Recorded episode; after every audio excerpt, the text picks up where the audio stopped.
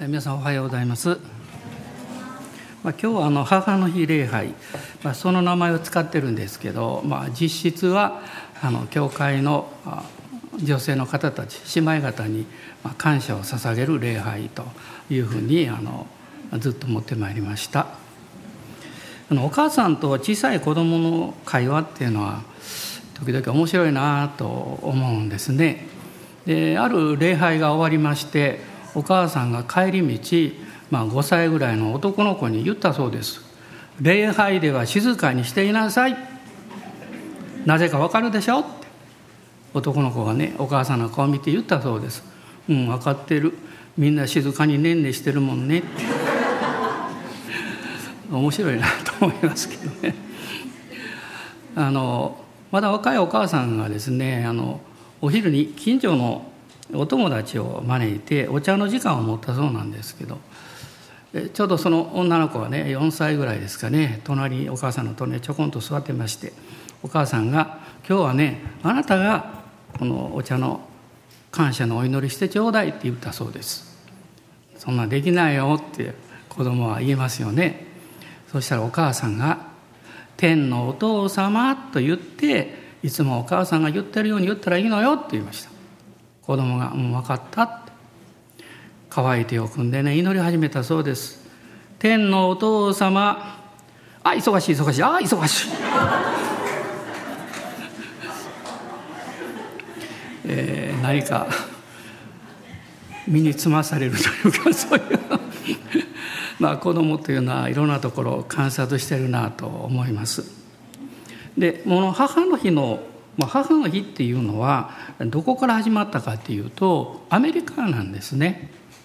アメリカの教会学校から始まりました。あのアメリカのウェブスターという小さな町の教会学校の先生をしていたジャービスさんという方がおられたんです。ものすごい優しいお母さん先生だったそうです。ところが急に病気で亡くなってしまったんですね。で子どもたちが悲しみに包まれて相談したそうです。まあ、来年先生の亡くなった日にみんなもう一度集まった時に娘さんもお呼びしようそして先生のことをいろいろ話し合おうよと決めたそうです。で1年後にみんな集まりましたその時に、まあ、娘さんがアンナ・ジャービスという方なんですがあの真っ白のカーネーションの花束を持ってきたそうなんですね。でこれ召されたお母さんのことを覚えてと言って持ってきたそうです。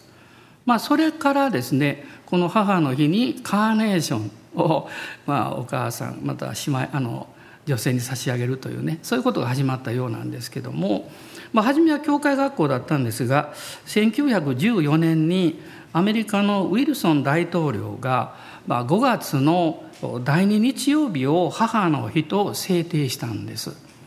なぜ第2かっていうとそのジャービス先生が亡くなったのは5月の9日だったんですね。第2週だったので、まあ、それがそのままこう日本に入ってきて、まあ、皆さんにまあ愛されている日となったわけです。まあ、これはですから、まあ、悲しい出来事からまあスタートしたわけなんです。まあ、私たちもまあ人生の中に悲しみがなくなったらどんなに幸せかなと思うことがたびたびあります。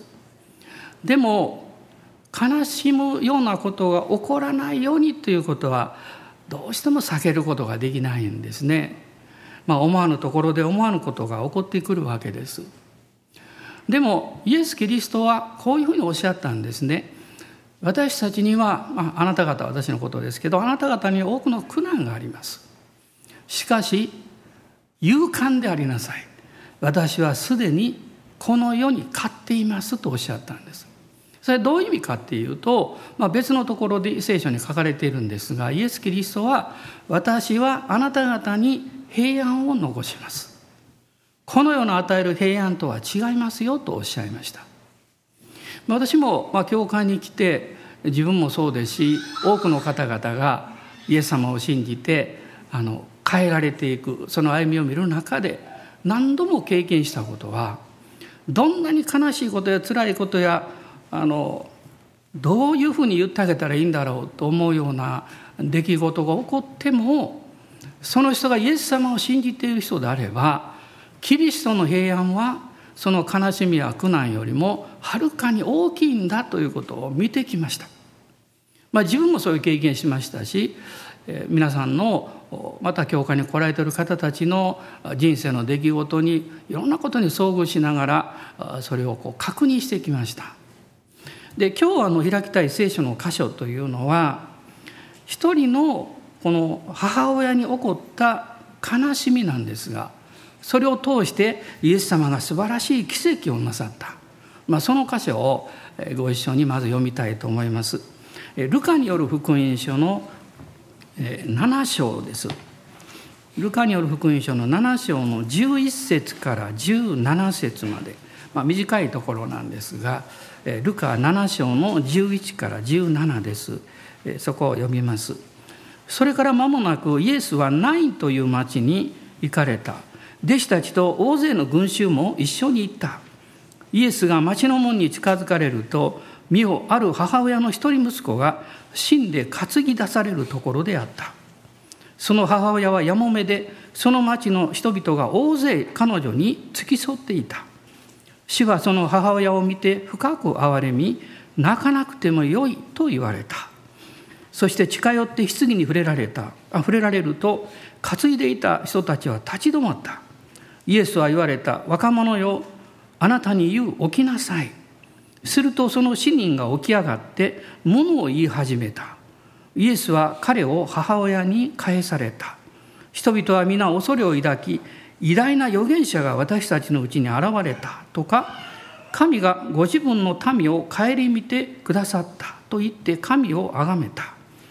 イエスについてのこの話はユダヤ全土と周辺の地域一帯に広まった、まあ、イエス様はあの神の御子人間としてベツレヘムでマリアさんの体を通してお生まれになられました。そしてイスラエルの北の方ガリラヤ地域というんですがその地域のナザレというもう本当にあの小さな村で育ったわけです。30歳まで家族のために働きました。お父さんは大工と言われています。主に石を扱う仕事ではなかったかなと当時はですね思うんですね。でイエス様は神の御子としてあの夫婦ではなくマリアさん処女マリアを通してこの世においでになった、まあ、唯一の方ですね。でも彼が生まれてからあのヨセフとマリアというこの夫婦を通して子供たちが生まれてきました。つまりイエス様の弟妹たちです。聖書の中には弟たち4人の名前が書かれています。で妹たちも生まれた。妹たちは人数とか名前がわからないんですけどナザレの小さな村で長男として父親の仕事を手伝いながら30歳までイエス様は家族のために働かれた。大変だったと思います。で貧しい村でそんなに収入もなかったでしょう。弟妹たちがたくさんいるわけです。一生懸命親孝行というよりも家族孝行というかそれをなさったんです。皆さんその方が私たちが信じる救い主なんです。突然神が人間となられてそして救いを十字架で成し遂げられたんではないんです。その前30年間人間として人の持つ悲しみや苦しみ苦労をご自分も通られた。イエス様が笑われたでしょう。泣かれたこともあるでしょう。で弟や妹にちょっと怒ったりしたこともあるでしょうね。でも30歳になられた時にご自分が、まあ、当時救い主のことをあのメシアとあのヘブル語では呼ぶんですけどキリストのことですね。同じ意味なんですけどご自分がその救いを成し遂げるために公に身を表されてヨルダン川でバプテスマのヨハネという人から洗礼を受けられましたそしてそれから3年半このイスラエルをこうへめぐって神の国のことを語られて、まあ、最後はエルサレムでその郊外でですねあの恐ろしい十字架刑につけられたわけです。であのイスラエルのこの掟の中ではですねあの最高刑は石打ちの刑なんです。石で撃って殺す、まあ、これはむごいことですけども。十字架刑っていうのは当時ローマにだけあった刑罰なんです。ものすごい恐ろしい刑罰ですね。そのまま手足を釘で打ち抜かれて体の重みで手足も裂けていきますしそういうそういうまあ刑に使われるためにイエス様はこのローマ人のこのその時の総督にその裁判の結果は委ねられた。そして極刑につけられたわけです。しかし死なれて葬られて3日目に復活なさったんですね。そして神の右に座られてイエス様を信じる人々に今は神の精霊を使わされてキリストが共に信じる人の内側に今も住んでいらっしゃる。そのおかげで私の心が悩んだり体が問題が起こったり家庭の中にどんなことが起こってもあなたの霊の中にはキリストがおられ精霊がおられるので神の平安がそこに満ちているわけです。困難がやってきてああ大変だなと思う時に私がイエス様と祈るとその私の心の一番深い霊の領域から平安があふれてくるんですね。心には悲しみがある。悩みもある。でもその心の深いところから湧き上がってくる平安はそれを全部包んでくれるわけです。皆さんあの風呂敷っていうのはこれ日本の文化の中で、まあ、発明された素晴らしいものなんですね。丸くても四角くても何でも包めるんですね。また便利でいろんなことに使えるわけです。私はイエス様を信じてキリストの平安を経験した時にイエス・キリストの平安というのは風呂敷の風呂敷のようだなと思いました。どんな困難も苦労も全部包めるんです。それがなくなったわけじゃないんですね。でも包まれているとそこからの被害を受けないんです。辛いことがあっても苦しいことがあっても自分を傷つける必要がない。自分で頑張って何とか幸せの人生を送って送ってるんだって見せる必要なんかない。神の平安があなたの人生を包んでくださった時にあなたは悲しみの中にも平安を持つ人になります。悩みながらも平安に生きていく人生を送ることができます。これが勝利だと思うんです。勝利というのは問題がないことじゃないでしょう。戦いがあってこそ勝利があるんです。人生にやってくる悲しいことや辛いことを誰も避けることはできません。しかしそれを覆うキリストの平安があなたを勝利に導いてくださって希望を与えてくださるんです。喜びを与えてくださるんです。最後は永遠の御国天国に入れるというもう最高の保証をいただくことができるんです。だからイエス様を信じてくださいと私たちは伝えるんですね。まあ今日このメッセージも日本だけでなくて海外でもたくさんの方が聞いてくださいます。もしこのメッセージを聞いていてまだキリストに祈ったことがないイエス様を救い主として信じたことがないという方いらっしゃったらどうぞその場所で祈っていただきたいんです。お家でこのメッセージをねポッドキャストとか YouTube でこうかけていますとその近くにまだイエス様を知らない家族がいるかもわからない。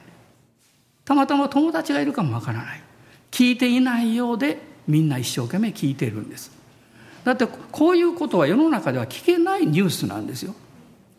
まあちょっと今思い出しましたけども、まあ、私は関東の方にある時行きましてえー、そしてある教会で、まあ、大きな教会なんですけども礼拝でお話しすることになっていました。そのメッセージの前にあの教会の方が来まして「先生あのある方が訪ねてこられてますよ」って言いました。でもうすぐあの礼拝に行かなきゃいけなかったんですけど「じゃあお会いします」と言いまして壮年の方がですねそこに入ってこられました。で私にこうおっしゃったんです。先生は私のことを多分覚えていないと思いますと。実際覚えてなかった。お顔を見ても誰かわからない、ね、でも私はちゃんと覚えていますと。実はその方はご自分でおっしゃったんですよ。22年前に新幹線で隣の席に座ってましたとおっしゃったんです22年前ですよ大阪から私が関東に行くその新幹線の席のお隣だったらしいんですね。まあ、普通ねそんなに話す機会も最近はないんですけども、まあ、当時はまだよく話したんですね。でその中でその牧師先生が私に話してくださったことをずっと覚えていますと。で一度会いたいと思ってたんだけど会う機会がない。誰かわからないしですね。名前だけは福野という名前を覚えてたそうなんです。で最近ですねこの自治会の集まりがあってそこにその教会の牧師先生も参加されたんでそのいろいろ話してる中でですねいやその方が「いや私も昔ねどうも牧師らしい方に会ったことあるんです」って 言ったんですね。名前覚えてますかって福野という方だと思いますと。その先生びっくりしたんですね。次の日曜日にその方が来ますって言ったんです。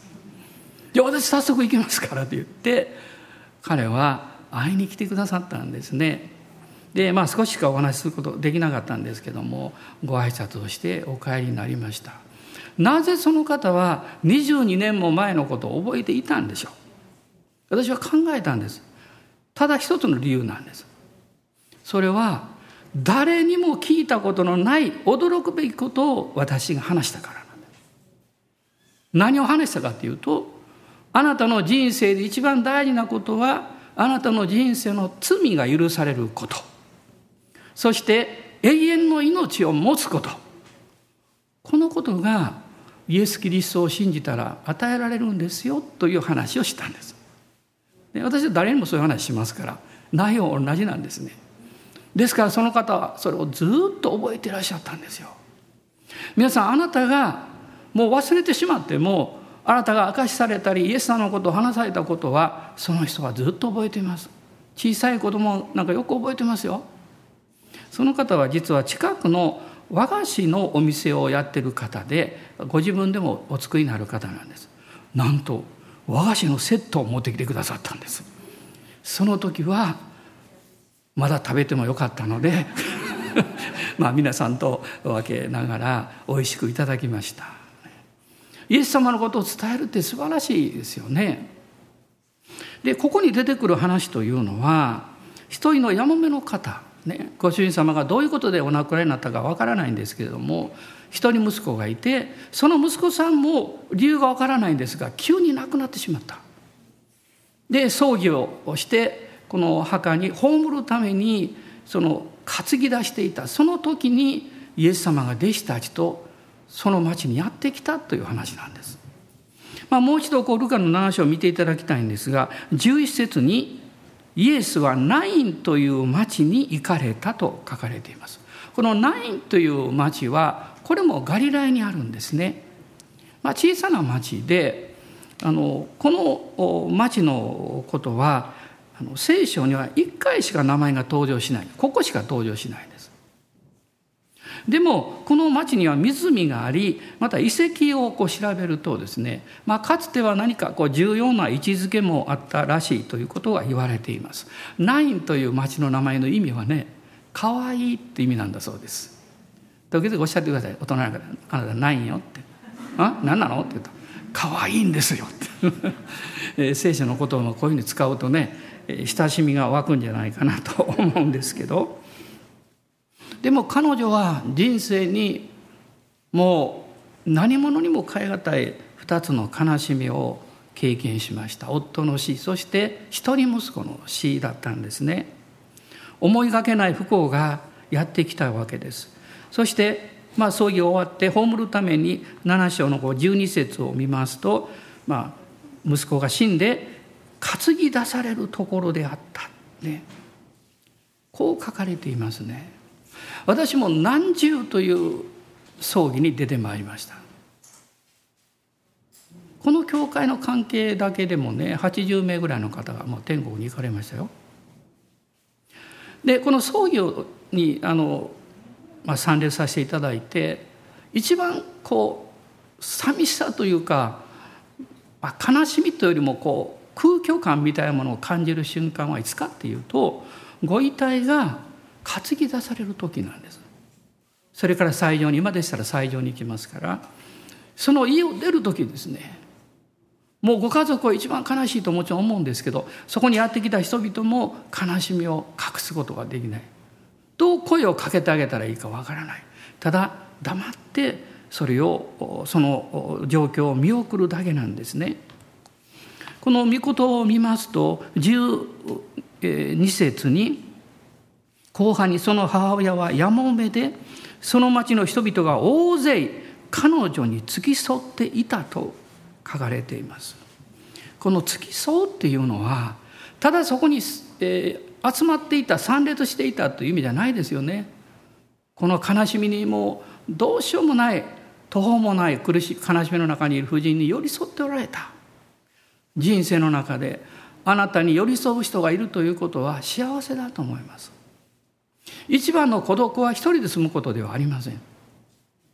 近くにも遠くにもあなたの人生に寄り添ってくれる人がいない。これが一番孤独でしょう。イエス様はおっしゃったんです。私は世の終わりまであなた方と共にいるとおっしゃいました。私はすごいなと思いました。たとえ人とねある瞬間一緒にいることができなくってもイエス様は共にいてくださるんですでもこの寄り添っている人々もどう彼女を慰めてあげていいかわからなかったと思いますね。同じ悲しみや辛さを共有することが精一杯だったと思うんです。そこにイエス様と弟子たちが現れたわけです。そしてこの13節にあります。主はその母親を見て深く憐れみと書かれています。この「見て」という言葉はですねあそういうこと今葬儀があるんだなってちらっと見ることではないんです。この言葉の意味はじっと見るという意味なんです。皆さんイエス様は何をじっとご覧になったんですか？よく聖書を見ますと母親って書いてあるんです。棺ではないんです。母親をじっとご覧になった。なぜなんですか？イエス様はこの母親の心の中にある祈りに耳を傾けていらっしゃった。その悲しみの声に耳を傾けていらっしゃったんです。聖書はこう言っています。神の目の前においてあなたは何よりも尊い価値があると言っています。随分前に韓国の有名な先生のお話を聞きました。まあ、その方は、えー、大切な一人息子をあの突然天に送ったんですね。まあ、その悲しみはもうどうしても癒されることはできない。でもお仕事もありますしね、それを続けていたんです。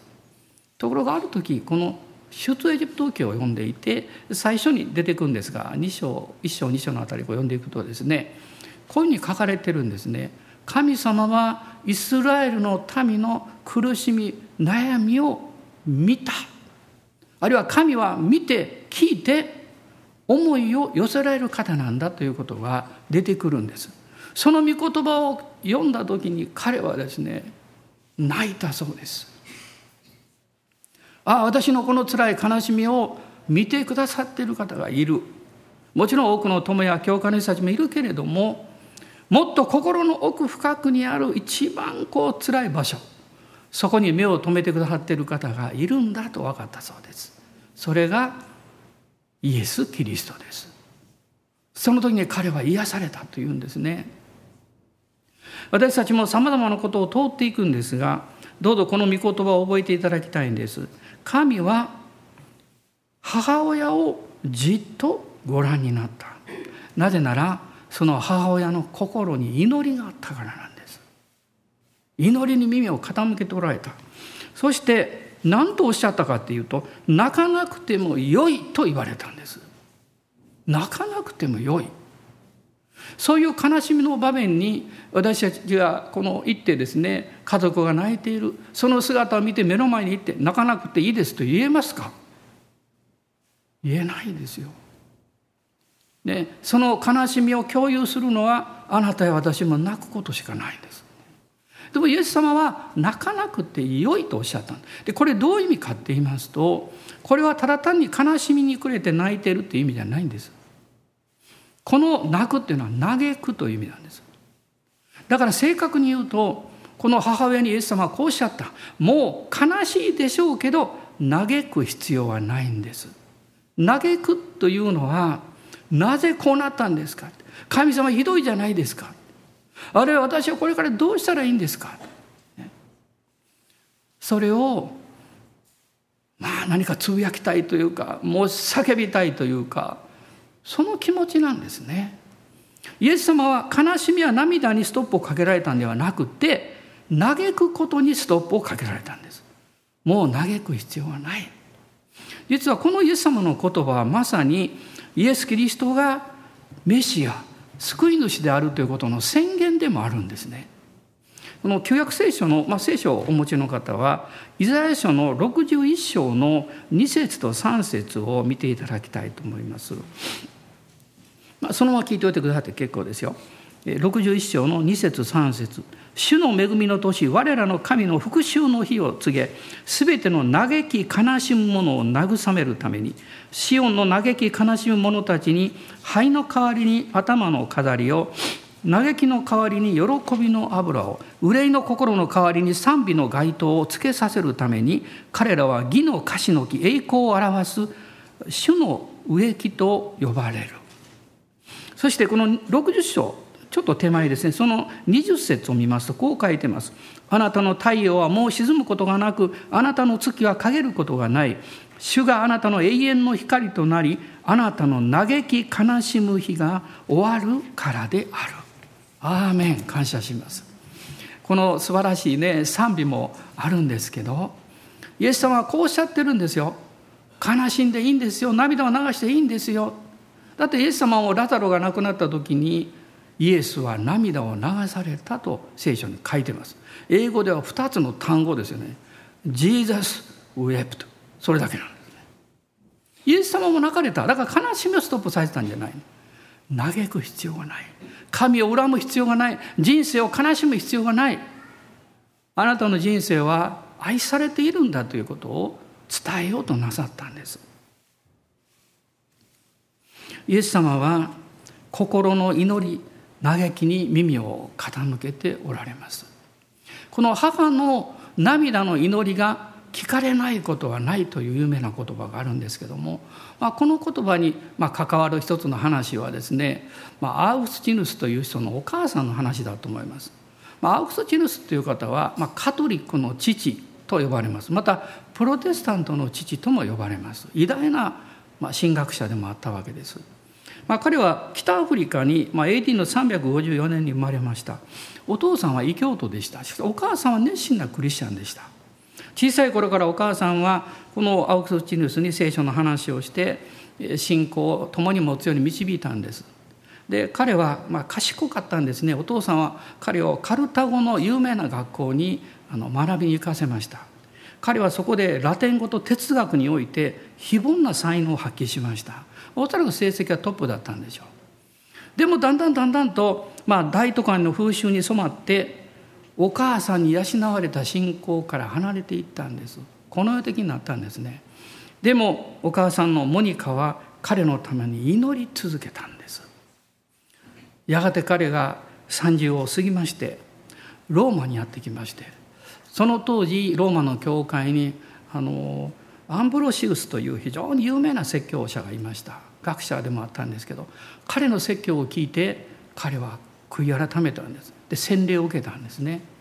その時実に34歳だったんです。34歳。お母さんのモニカは天国に行く直前にこのアウスチルスに言ったそうです。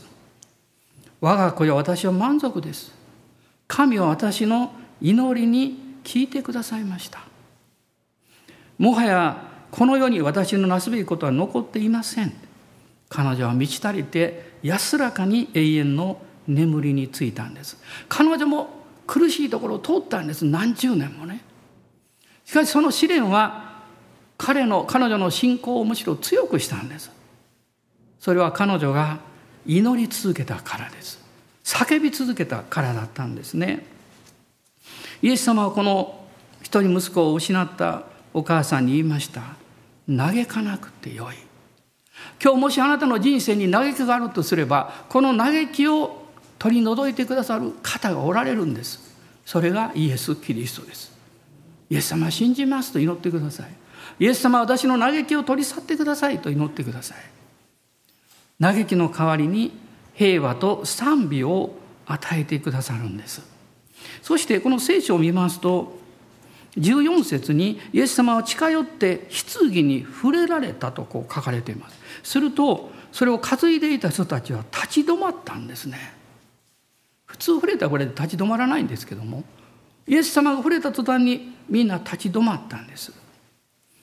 棺というのはまたある意味でこういうことも象徴しますね。あなたや私の心の中にある過去の痛みや傷です。もう葬ってしまいたいあるいは葬ったと思っている記憶です。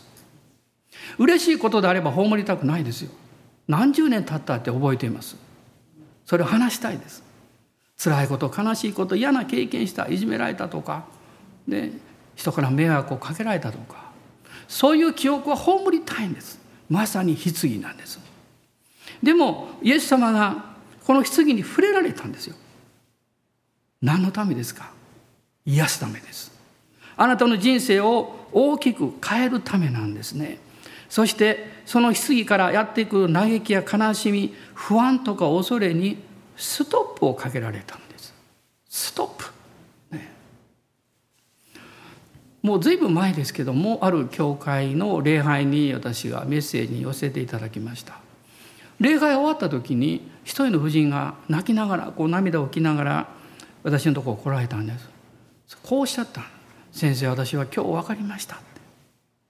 何が分かったのかっていうと彼女は実はですね自分の息子が子供の頃にその教会の教会学校に来ていてで熱心に行くもんだからお母さんもまあ様子見に行こうということでそれで教会に来始めた。で息子が救われで自分も救われたんです。何十年も経って息子がまあ結婚をされた。でもまあいろんな事情もあるんでしょうけど教会から離れてしまったんです。お母さんはそのことが悲しくて悲しくてしょうがない。で息子の家に行くといつも言うんですね。早く教会戻りなさいとかね。いろいろ言うんですけど息子は分かった分かったと言うんですけどまあいろいろ事情がありますからね。なかなか戻れない。もうお母さんはそのことをずっと心の中で戦っていたんです。で彼女がこう言ったんです。今日分かったんです。私は間違った祈りをしていた。私は神様に息子またあの家族が教会に来るように来るように戻るようにそればっかり祈っていた。祈りの内容が悪かったわけじゃないんです。でも一番大事なことを私は忘れていました。私は彼らを神に動かしてもらおうと思って祈ってたんです。そうではない。今日メッセージを聞いて分かったことは私は信仰がないなと分かったって言うんです。そして私が一番祈らなきゃいけないことは息子家族ももう一度教会に必ず戻ってくるという信仰が与えられるようにまず信じてあげれるようにそう祈るべきだと分かったというんです。で私にこうおっしゃったんです。これから息子たち訪問に行きます。でも教会に来なさいとは言いません。息子たち家族のために感謝してそしていい立派な家族を作ってくれたことを一緒に喜びますと。こうおっしゃったんです。私たちは時々勘違いするんですね。それが良かれと思ってるんだけど本当はもっと必要なことはあなたがそれを信じてあげることじゃないですか。少々子供にいろんなこと起こっても教会から離れようが信じてあげることです。信じて心の中で祈り続けてあげることなんです。そして何よりも励ましを伝えることです。あなたが元気にいることは嬉しいよって、ね、あなたがね私たちのことも覚えてくれている。本当それ嬉しいよって。幸せだよあなた方が元気でいてくれることは親の私にとっても一番幸せなんですよと。それを伝えることじゃないでしょうかね。私は言葉って力があるなと思うんですね。悲しんだ時辛い時、ね、必要なことがいっぱいあります。もちろんお金も必要です。時間も必要です。健康も必要でしょう、ね、いろんなことをお世話してあげることが必要でしょう。でも一番力あるのは何でしょう？言葉なんです。言葉。私は今朝懐かしいちょっともうほんの短い1分ぐらいのビデオをちょっと見ました。それは家内私の妻のために当時もうこれ10年近く前の話なんですけれどもあの孫がですねあのえーと、その時は女の子と男の子だったんですけどその孫たちが学校に行く前に私の妻のためにメッセージを送ってくれたんです。何の時だったかちょっとはっきり覚えてないんですけどね 入院する時だったかなんかそんなかも分かりませんけどランドセルを背負ってもうニコニコしてね2人がカメラの方に大きな声で言うんですよ「ばあば番がってね」って言うんですよ。頑張ってって言えないです番がってねって言うんですよ。それだけなんです。どれだけ力づけられたと思いますか？もちろん可愛いですね。それだけじゃないでしょ？その言葉ですよ、ね、あなたがかける愛に満ちた言葉優しい言葉そして真実の言葉それが人を生かすんです。一時的なことだけのうまくいくことを選んで語るんではなくって先のことを考えてあげるんです。私がクリスチャンになって、まあ、何年か経ってからですけど初めてあの私のいとこに私の両親のことを聞きました。私の父は、えー、7人兄弟の長男で近くにいっぱいもうあの親戚がいるというそういう中で私は初めてのクリスチャンでしたから。もちろんみんなに反対されたんでしょう。なんであの息子を教会なんかやるんだみたいなね。でも両親はそういうふうには一言も私に言わなかったんです。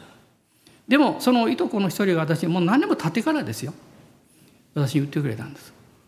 おっちゃんとおばちゃんはねみんながそういうふうに言ってもあの子あの子の生き方があるんだから。あの子が一番幸せだと思うように生きていっていいんだと。そう言ってくれたそうです。実際私にも何年か経ってから言いました。今までの古いこう、まあ、つながりとか、まあ、責任とかそれはみんな私たちの代で終わらせるから。あなたはあなたの道を歩きなさい。私はそれをまあ聞いた時にですねあ最高の両親だなと思いました。それを聞いた時に私は幸せな人生を送らなきゃいけない。これは親に対しても責任だと思いました。今私は最高に幸せな人生を送っております。まあ皆さんもそうでしょうけど 私もそうです。だから人々を励まし力づけるそういう言葉をかけたいと思うんですね。イエス様はその棺の中にいる若者に今度おっしゃったとこ14節に出てくるんですね。若者よあなたに言う起きなさい。もう死んだ若者ですよ。でもイエス様はこの死について眠っているとおっしゃったんですね。だから起きなさいで彼女あ彼はよみがえったんです。聖書の中にはイエス様が3人の人をよみがえらせた話が出てくるんです。他もっといたと思うんですけど3人出てくる。1人はこの夫人の息子なんです。もう1人はあの有名なラザロという人物です。もう1人は百卒長の娘なんです。ところが興味深いことはですねこの百卒長のあのああごめんなさい街道塚ですね。街道塚さんの娘なんですけど街道塚さんの娘がよみがえったこのことについては4つの福音書の中で3つ出てくるんです。あの3つの福音書に書いてるんです。ところがこのラザロとこの若者のよみがえった話は1つの福音書しか書いてないんです。皆さんどう思います？私はすぐにこう考えました。聖書はイエス・キリストの奇跡とかよみがえらせるとかそんなことをたくさん書くことによって人々を自分の方に引き寄せようで、まあ、今で言えばキリスト教徒にしようとはしていないということです。時には奇跡とかすごいことは本当の信仰の妨げになります。外側を追い求めるようになります。あなたが一番信頼しなきゃいけないのは救い主イエス・キリストご自身です。誠の神様です。この方愛なる神、真実な神、そしてあなたの人生を何よりも作り変えてくださる方なんです。その証として神の御子を人間としてこの地上に送り十字架につけられてあなたの罪の許しを与えてくださったんだそしてこの方を信じる時に永遠の命が与えられるという保証をくださったんですね。ですから私たちはこういうふうに歌うんです「主我を愛す」この賛美歌はとても有名な賛美歌なんですけれどもこの賛美歌も実はあのニューヨークで作られたんです。あの、まあ、歌というよりもこの歌詞ですね。原詞というのは実はあの、えー、アンナ・バーレット・ウィーナーという方がですねお姉さんが、作家だったんですねで小説を書いたその小説の中であの息を引き取ろうとしている男の子にあのある男性がこういう声をかけるんですけどその声をかけている、まあ、言葉、まあ、セリフというかねその言葉これあのと小説なんですよ。その中で彼はお姉さんにあのこの今歌になってますけどその内容のことを教えてそこに書いたんです。その結果この小説はベストセラーになったそうなんですね。でやがてその書かれた言葉の部分だけに歌詞がつけられて有名な賛美歌になったんです。それが「主我を愛す」こういう賛美なんですね「主我を愛す」「我弱くとも恐れはあらじ」「我が主イエス我が主イエス我が主イエス我を愛す」イエス・キリストの十字架は神様の愛そのものなんですね。神様の愛がそこに表されているんです。今日ですからこの神様の愛をイエス・キリストを信じることによって受け取ることによって神様の愛を受け取ってあなたの人生に満たしていただきたい。するとあなたの過去の傷や痛みも忘れることはなくても癒されていきます。忘れることと癒されることは違います。人は多くのことを忘れたいと思うんです。でもそう思う必要はありません。癒された人は傷口に触っても痛みがないからです。そのような歩みの人生にイエス様あなたを変えてくださいます。どうぞお立ち上がりください。あの、まあ、疲れてる方は座ってて結構ですよ。立ち上がれる方は立ち上がってください。今一緒に祈りたいと思います。そしてこの賛美を一緒にしたいと思います。この賛美は実は日本のプロテスタントの教会に入ってきた最初の賛美歌でもあるんです。最初の賛美歌ですね。アーメン。感謝します。今ご一緒に祈りましょう。イエス様信じますとどうぞ皆さんの声でお祈りください。アーメン。ハレルヤハレルヤアーメン。ハレルヤ。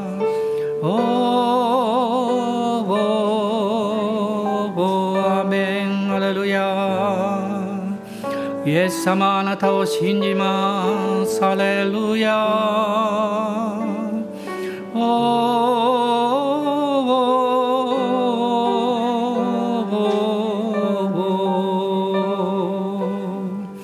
主が今日あなたを癒してくださいますようにあなたの心の重荷そして辛い部分を取り除いてくださいますように。